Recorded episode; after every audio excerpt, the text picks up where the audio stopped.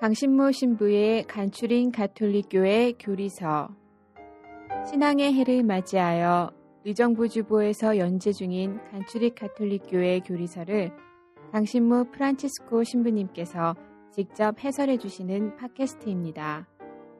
방대한 분량과 어려운 내용을 담고 있는 가톨릭교회 교리서를 간단하고 명료하게 설명해 주십니다. 또한 지면에서 다루지 못한 내용을 추가하여 더욱 깊고 풍부하게 이해를 도와주십니다. 이 팟캐스트는 안드로이드 어플 팟빵과 애플 팟캐스트에서 들으실 수 있습니다. 의정부교구 홈페이지 u가톨릭.or.kr로 접속하시면 강의 자료 문서 파일도 다운받아 보실 수 있습니다.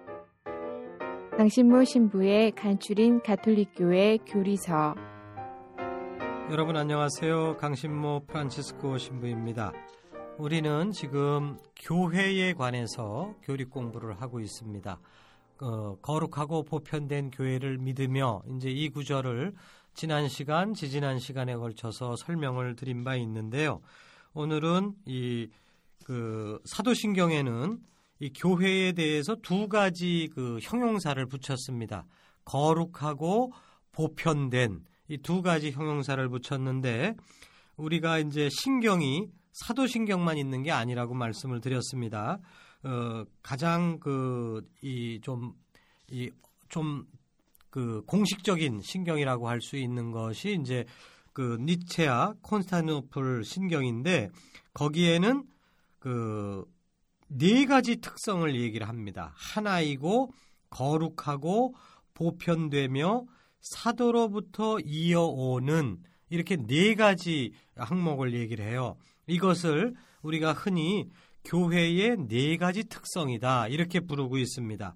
그래서 사도신경에서 이미 그 거룩하다라고 하는 부분 그리고 그 보편되다고 하는 부분은 우리가 지난 시간에 교회의 이중 구조를 설명하면서 거룩함이라고 하는 특성은 충분히 설명이 됐다고 봅니다. 그러니까 교회가 그 이 표면적인 모습으로 봤을 때는 잘하는 것도 있고 잘못하는 것도 있고 뭐 어, 그 시대가 지나면 바뀌는 것도 있고 이제 이렇지만 눈에 안 보이는 이중적인 모습이 있다고 말씀을 드렸어요. 그래서 눈에 안 보이는 영적인 모습은 바로 성령이시고 그러기 때문에 거룩하다 교회는 현실적인 모습은 잘못을 할 때도 분명히 있는데 그러나 내적으로 깊이 들어가면 교회는 거룩하다라고 이제 우리가 믿고 또 실제로 그렇다라고 설명을 드린 바 있습니다.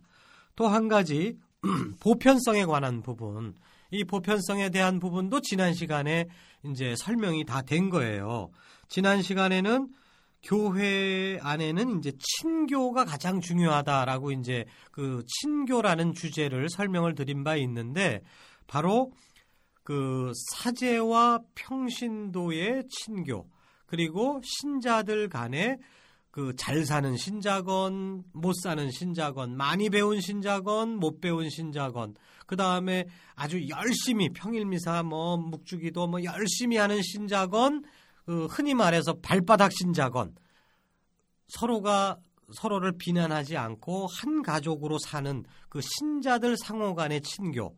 또 우리끼리만 우리 신자들끼리만 재밌게 살면 끝이다. 이게 아니라 신자가 아닌 사람들하고도 연결을 갖고 정말 존중해주고 하는 교회 바깥의 사람들과의 친교. 이게 바로 보편성이죠. 교회는 끼리끼리가 아니다. 응? 그 서로 다른 사람들끼리 어, 다르지만 함께 모여서 어떻게든지 이 친교를 이루어야 된다 하는 거 이게 바로 이제 교회의 보편성 특징이고 이것은 지난 시간에 이제 충분히 설명이 되었다고 봅니다. 이제 남은 네 가지 특성 중에서 남은 항목이 이제 두 개예요. 하나다라고 하는 거 하나하고 또 하나는 이제 사도로부터 이어져 왔다라고 하는 이 두 가지 항목만 이제 오늘 이제 설명을 드리면 교회의 네 가지 특성이 전부 다 설명이 되는 것이라고 생각이 됩니다. 예, 이제 교회는 하나다라고 하는 이 하나, 단일성, 이것을 이제 설명을 드리겠어요. 이것은 이 나머지 네 가지 특성 안에서도 아주 굉장히 중요한 그 첫 번째로 등장하는 특성인 것 같아요. 교회의 가장 큰 특징은 하나됨입니다. 제가 지금 하나됨이라고 표현을 했어요. 하나라고 표현을 안 하고. 그러니까 완성태가 아니란 얘기죠. 그 앞으로 만들어 가야 될 목표. 교회는 하나가 되기 위해서 노력하는 모임이다. 하는 말씀을 드리고 싶습니다. 교회는 본질적으로 하나 됨이에요. 어, 자식은 부모를 닮습니다. 부모의 DNA를 물려받았기 때문이죠. 그런데 교회도 하느님을 닮았어요. 교회는 삼위일체이신 하느님으로부터 비롯된 것이기 때문에 삼위일체, 교회는 삼위일체를 본받는 겁니다. 그러니까 성부, 성자, 성령께서 구별되시지만 그러나 하나 되신다. 삼위 일체이시다. 이거를 우리가 교회가 이게 이제 하느님의 가장 핵심인 거예요. 우리가 믿는 하느님의 핵심. 그리고 교회가 닮아야 될 제일 중요한 모습이 뭐냐? 뭐 무슨 뭐 자선 사업을 뭐 조금 더 했다 뭐 했다 뭐뭐 뭐 그것도 다 중요한 그 모습이긴 하지만 더 중요한 거 그거는 삼위일체를 본받는 거. 처음부터 교회는 삼위일체처럼 살으라고 하느님께서 우리를 초대해서 만들어진 게 교회입니다. 그렇기 때문에 교회는 하느님처럼 구별되지만 일치되는 것, 다양성 속에서 일치되는 것을 그 교회가 살아나가야 될 모습으로 어, 방향을 잡아야 되는 거예요. 사실 교회는 다릅니다. 초대 교회의 모습과 현대 교회의 모습은 달라요. 또한 유럽의 교회와 아프리카 교회 그리고 한국의 교회도 다른 모습입니다. 그런데 이런 다양한 모습의 교회들을 하나의 카톨릭 교회로 묶어주는 공통의 요소가 교회 안에는 존재하고 그것은 바로 성령이시겠죠. 그러기 때문에 결과적으로 교회는 하나다. 라고 말씀을 드릴 수가 있는 겁니다. 그러니까 똑같다라는 뜻이 아닙니다. 다르지만 하나다. 이게 이제 교회는 하나다라고 하는 이 선언이 의도하는 바예요. 요것을 이제 카톨릭 교회 교리서에서는 조금 더 자세하게 이제 예, 설명을 합니다. 어, 815항에 나와 있는데요. 이 일체의 끈은 무엇인가? 그것은 무엇보다도 완전하게 묶어주는 사랑이다. 그러나 순례하는 교회의 일치는 또한 다음과 같은 가시적인 친교의 끈들로 보장된다. 사도들로부터 이어받은 한 신앙에 대한 고백. 우리가 믿는 내용이 동일하다는 뜻이죠. 또 하느님에 대한 예배의 공동 거행, 특히 성사의 공동 거행. 다시 말해서 전례가 같은 전례를 한다. 또 하느님 가족의 형제적 화목을 유지해주는 성품 성사를 통한 사도적 계승. 그러니까 교황님을 일치의 정점으로 놓고 또 주교님들 어, 본당에서는 본당 신부 이렇게 해서 이제 그런 이것을 이제 좀 전문적인 용어로는 이제 교계적 친교 이렇게 얘기를 하는데 그래서 그런 제도적으로나 전례적으로나 교리적으로나 우리는 하나다. 이렇게 이제 이 가시적으로 드러날 수 있다라고 하는 것입니다. 그러나 교회의 가장 중요한 모습인 하나됨이라고 하는 이 특성이 교회 역사 속에서 상처를 입었습니다. 어, 동방정교회와 개신교회가 카톨릭 교회로부터 갈라져 나갔기 때문에 그래요. 이 분열로 말미암아 하느님의 마음을 아프게 해드렸고 세상 사람들에게도 실망을 안겨주었습니다. 그러므로 교회가 해야 할 가장 중요한 일은 분열의 모습을 극복하고 하나인 교회의 모습을 회복하는 일입니다. 이것을 위해서는 두 가지 자세가 필요해요. 첫째, 갈라진 형제들 바로 어, 그 동방정교회나 개신교회를 무시하고 경멸해서는 안 됩니다. 존중해 줘야 돼요. 다릅니다. 카톨릭 교회와 개신교회가 달라요.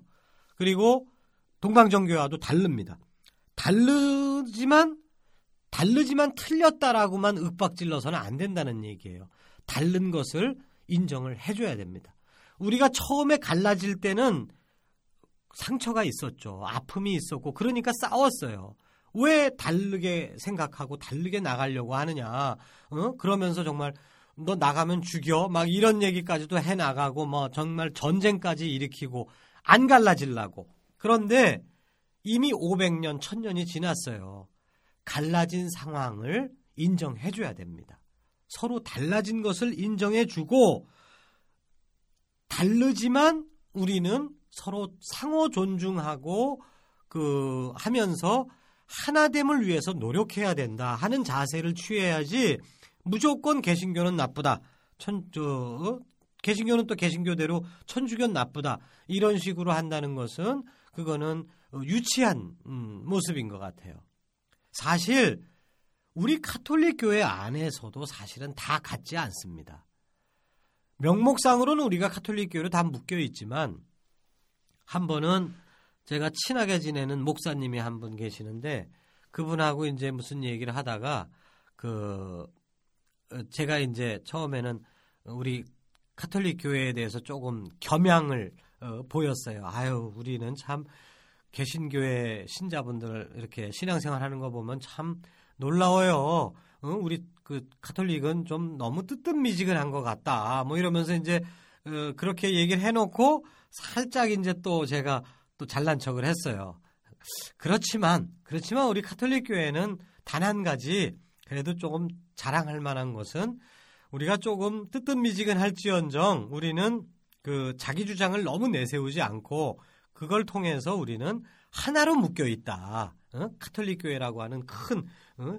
10억 명 이상이 한 그 교회를 이루고 있는데 거기에 비해서 개신교회는 열심은 한데 나하고 조금만 생각이 다르면은 교회를 분리시키고 분리시키고 이런 식으로 해서 수도 없이 이 교파를 분리시켜 나간 거 그거에 비하면은 참 어? 우리가 잘하는 부분이 있는 것 같다 이런 식으로 얘기를 했어요. 이게 칭찬인지 욕인지가 아주 애매할 정도로 제가 얘기를 했는데 그 목사님이 이제 금세 이제 그 저 개신교회를 비난하는 게 깔려 있는 거를 쫙 알아채시고 얘기를 하시는 거예요. 아니 신부님 우리 솔직히 까놓고 얘기해 봅시다. 그러면서 아주 아주 그냥 험하게 나오시더라고. 그러면서 지금 신부님은 카톨릭 교회가 하나다라고 지금 얘기를 했는데 아니 명목상으로만 하나지. 조금만 내용물을 깊이 들어가 보면 정말 극과 극이 지금 다르지 않습니까? 신부님들 안에서도 뭐 어? 아주 정치적인 성향이 어? 좌익으로 깊이 가 있는 사람이 있는가 하면 어? 보수 그냥 어? 아주 극보수인 사람도 있고 또 뭐 이 어떤 분은 이 사회적인 실천 부분을 굉장히 강조하는 걸 하느냐 하면은 어떤 분은 정말 뭐 성모님이 어디서 발현했느니 뭐 해갖고 그것만 드립다 하는 어, 사람들이 있고 그래갖고 서로 다른 생각을 가진 사람들끼리 어, 서로 잘 만나지도 않으려고 하고 같은 천주교 신자면서도 그 이것을 교황청이라고 하는 강력한 지도부가 있어서 이게 그냥 강하게 꽉 쪼이니까 이게 하나로 묶여 있는 것처럼 보이지 내용물은 믿는 바, 실천하는 바는 서로가 무지하게 다른 사람들이 지금 어거지로 묶여 있는 거 아닙니까? 거기에 비해서 우리는 생각이 다르면 교회를 갈르고 갈르고 해갖고 그 오히려 우리가 더 정직한 거 아니냐고 막 이제 그러시더라고. 그래서 my mistake. 이제 내가 사과를 했어요. 미안하다고. 정말 그런 측면이 있네. 우리 카톨릭 교회에 이제 그렇게 했는데 근데 집에 와서 가만히 생각을 해 보니까 아닌 것 같아요. 내 생각이 그 저 목사님 얘기도 좀 너무 어, 불완전한 얘기인 것 같아요. 물론 우리 카톨릭 교회 안에 생각이 다른 사람들이 무지하게 많아요. 근데 그래도 우리는 생각이 다르지만 카톨릭 교회 바깥으로 나가면 안 된다. 이게 굉장히 중요하거든요. 근데 그게 가족인 것 같아요. 가족은 아버지하고 아들이 투표를 달리 하더라도 같이 밥상을 놓고 밥을 먹는 게 그게 가족이죠. 너 왜 1번 찍었어? 나는 2번 찍었는데 이러면서 난 오늘부터 너하고 밥 안 먹어. 이거는 가족이 아닙니다. 생각이 달라도 그래, 아이, 뭐 너는 젊으니까 뭐 어? 아버지는 뭐 나이가 드셨으니까 뭐 이러면서 일정 부분 좀 접어주고 어? 이렇게 봐주고 그러고 한 가족으로 묶여 있는 거 그게 일치라는 거지. 그 일치라는 게 너하고 나하고 생각이 처음부터 끝까지 다 똑같다. 이거는 독재도 이런 독재가 없는 거죠. 그러니까 카톨릭 교회가 하나다라는 얘기는 그거는 어, 사상의 통일, 독재 이런 뜻이 아닙니다. 다르지만 우리는 상호 존중하면서 끊임없이 대화를 해나가면서 상대방에게 불만족스러운 것도 있지만 좋은 점을 어떻게든지 취하려고 그러고 나는 나대로 어, 내 좋은 거를 계속 증언하고 그러면서 이렇게 맞춰가는 거 그게 카톨릭 교회가 하나 됨을 보여주는 거예요. 그렇기 때문에 개신교회랑 갈라진 지 500년 지났는데 왜 너희는 카톨릭하고 달라? 이것만 계속 밀어붙여 갖고 몹쓸 교회다. 이, 거는안 된다는 얘기죠.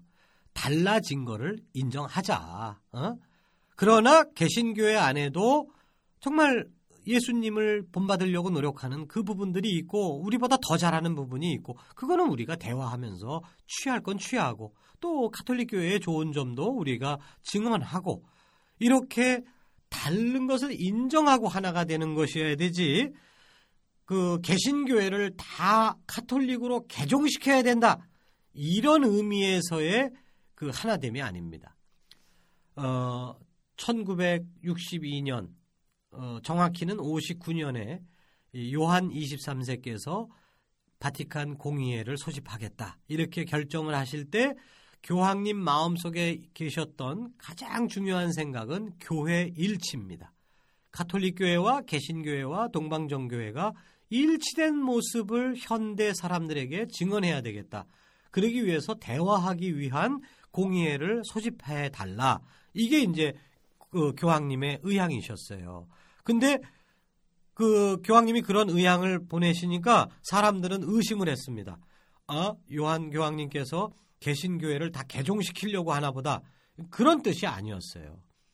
개신교회는 개신교회대로 존속을 하면서 함께 모든 것을 협력해 나가고 서로 배우고 그렇게 가자.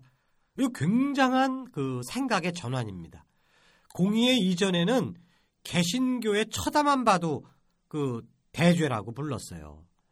절대로 개신교회 가면 구원 못 받는다. 근데 이 개신 그 공의회 이후부터 개신교회도 그리스도 교회다. 예수님 믿는 교회다는 걸 인정을 해주기 시작을 했고 그러면서 대화 아주 개방된 모습으로 대화하는 자세를 시작을 했다는 것이죠. 그래서 우리 교회가 하나 되는 모습을 찾아 나가기 위해서 첫 번째로 우리는 우리와 다른 개신교회나 동방정교회를 인정해 준다. 이게 첫 번째 자세입니다. 두 번째 자세는 그러나 그냥 그 각자 자기 좋은 방식으로만 예수님을 믿고 살면 된다. 어, 그냥 개신교회 가세요. 그 개신교회가 가까우니까 그냥 가셔도 돼요. 이거는 조금 너무 오버하는 거는 있어요. 어, 개신교회 신자들한테 얘기할 것은 아니겠지만 우리 카톨릭 신자들끼리 안에서는 자신감이 있어야 돼요. 개신교회와 카톨릭이 다르다. 그리고 다른 점을 존중해 줘야 된다. 그럼에도 불구하고 나는 그 예전에 국기에 대한 맹세 그 구절에 어? 나는 이 땅에 태어난 것을 자랑스럽게 생각하면 뭐 그런 구절이 나온 것 같은데 나는 카톨릭 교회 안에 태어난 것을 참으로 자랑스럽게 생각합니다. 나의 것에 대해서 내가 자랑하지 않으면 누가 자랑하겠어요? 그러니까 카톨릭 교회가 정말 소중한 것이다. 라고 하는 것을 우리 카톨릭 신자들은 그것을 확신을 갖고 살아야 된다는 얘기죠. 그래서 카톨릭 교회는 그 우리가 신앙의 유산을 참 좋은 몫을 물려받았구나. 이 점에 대해서 우리가 확신을 갖고 어, 개신교회 신, 그 형제들한테도 그것을 떳떳하게 증, 증언하는 거. 이거는 반드시 필요한 자세인 겁니다. 아이, 뭐 됐어요. 뭐 저희 것뭐 알으려고 할 필요 없으세요. 그냥 개신교회 뭐 잘하고 계시는데요. 그냥 사세요. 이거는 그 존중하는 태도하고 좀 다른 거예요. 그 어, 제가 충분히 이게 설명이 안 된 것 같은데 느낌 아시니까 어? 어, 이 느낌을 다 전달할 수가 없는데 상대방을 존중하는 것과 나의 것을 자부심을 갖는 것. 요 두 가지 태도가 우리 안에 같이 있어야 된다는 그런 말씀을 드리고 싶습니다. 예, 이제 두 번째 큰 주제로 교회는 사도로부터 이어온다 라고 하는 말씀을 드리겠어요. 사도로부터 이어오는 교회라는 이 표현에는 어, 세 가지 의미를 담고 있습니다. 첫 번째는 교회는 그리스도께서 직접 뽑으시고 파견하신 증인들인 열두 사도들의 기초 위에 세워졌다라고 하는 것을 표현하고자 이 표현을 쓰는 겁니다. 우리는 열두 사도로부터 이어져 오고 있다. 그 다음에 두 번째 의미는 뭐냐 하면 교회는 그 안에 계시는, 우리 안에 계시는 성령의 도움으로 사도들의 가르침과 그분들이 물려주신 성전을 보존하고 전하고 있다. 라고 하는 의미를 담고 있고요. 세 번째로는 교회는 그리스도께서 다시 오실 때까지 사도들을 계승한 사람들, 곧 교황님과 주교님들에게서 가르침을 받고 지도를 받는다. 라고 하는 보다 더 이렇게 구체적인 의미를 담고 있는 겁니다. 그래서 우리는 쉽게 얘기해서 어, 지금 내가 믿고 있는 신앙이 신앙의 내용이 확실한 거냐? 우리가 그걸 점검해 볼 필요가 있어요. 그 잘못된 그 정보를 받아갖고 우리가 잘못 전할 수도 있는 거니까 내가 믿는 바가 있는데 내가 이 믿는 바를 누구한테 배웠지? 어, 우리 본당 신부님한테 배운 거예요. 어? 예비자 교리 무슨 뭐 어? 신자들 재교육 프로그램 이런 걸 통해서 우리 본당 신부한테 배웠다. 또는 이 팟캐스트를 통해서 강신모 신부한테 배웠다. 근데 문제는 우리 본당 신부나 강신모 신부가 그 사람들이 뭐 100%짜리 순도 100%짜리인가요? 그거에 대한 보증이 없어요. 그러면 그 우리 본당 신부는 누구한테 그 신앙 내용을 받 받고 검증을 받았는가? 그거를 추적해 보면은 아 우리 주교님한테 받은 거다. 우리 주교님이 그 신학교 교수들한테 의탁을 해서 이 신부님을 교육을 시켰고 그 신부님들이 아 이 사람은 우리가 가르친 내용을 충실히 다 배웠으니까 서품을 주셔도 됩니다. 어, 확인서를 쪄주면 주교님이 아 그래? 너 오늘부터 사제다 하고 이제 서품을 주신 거예요. 그러니까 KS 마크를 주교님이 찍어준 거예요. 그러니까 본당 신부만 가지고는 못 믿겠는데 KS를 찍어준 주교님을 보고 이제 믿는 거죠. 그러면 주교님은 또 100% 확실한가? 그러면 이제 주교님의 뒤를 또 추적을 해봐야죠. 그러면 이 주교님은 그 지금 우리 주교님 같은 경우에 그 뭐 그 뭐 김수환 주교님한테 또 서품을 받은 거예요. 이제 그러면 김수환 주교님은 하늘에서 떨어진 건가? 그건 아니죠. 그러면 김수환 주교님은 누구한테 받았어요? 또 이런 식으로 계속 추적해서 올라가면 최종적으로 어디에 이른다?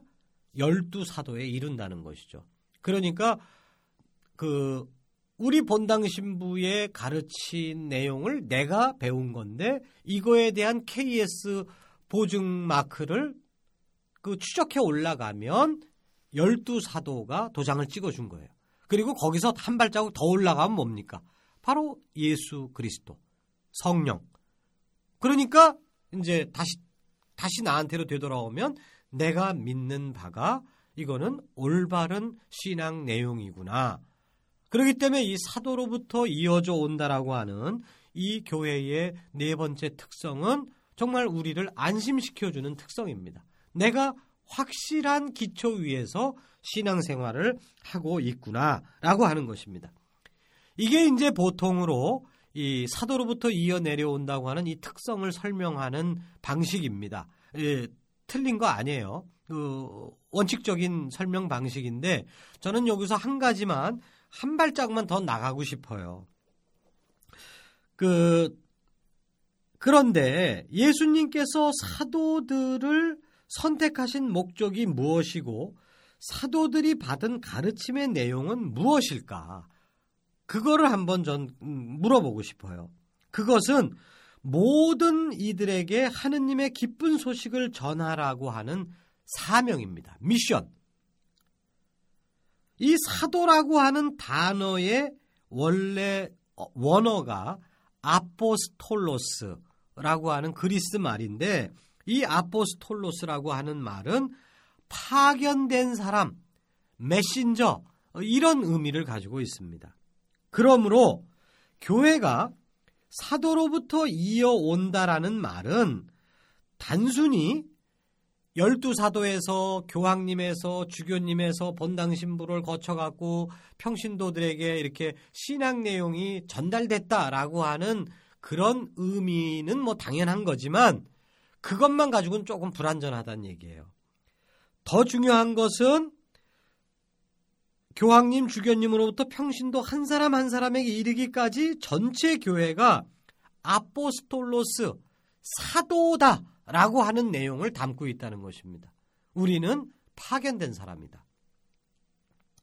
다시 말해서 우리 모든 교회의 지체들이 예수님께서 우리에게 주신 이 기쁜 소식을 이 세상에 전하기 위해서 파견된 삶을 살 때 우리는 아, 내가 사도로부터 이어왔구나 라고 하는 것을 명실상부하게 드러낼 수 있다는 얘기예요. 그냥 신앙 교리 내용만 나 혼자 달달달 공부해 갖고 나 혼자 골방에서 기도하고 아 그리고 마음이 편해졌다 뭐 여기서만 머물러 있으면 이거는 사도라고 부를 수는 없어요. 그냥 믿는 사람 이렇게 얘기는 할 수 있겠지만 사도라고 얘기하기에는 부족하다는 얘기죠. 우리는 사도로부터 이어왔으니 우리가 사도가 돼야 되죠.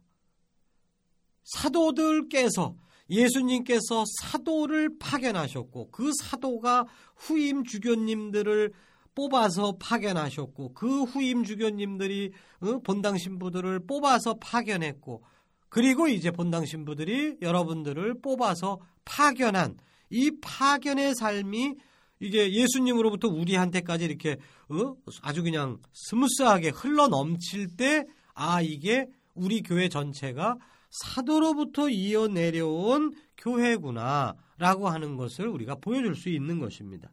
단순히 카톨릭 교회가 사도들에게 그 카톨릭 교회가 사도들에게 맡겨진 파견의 삶을 제대로 살지 않으면서 카톨릭 교회만이 정통이다라고 허세만 부리고 있다면은 그거는 무책임한 일이 될 수가 있다는 것이죠.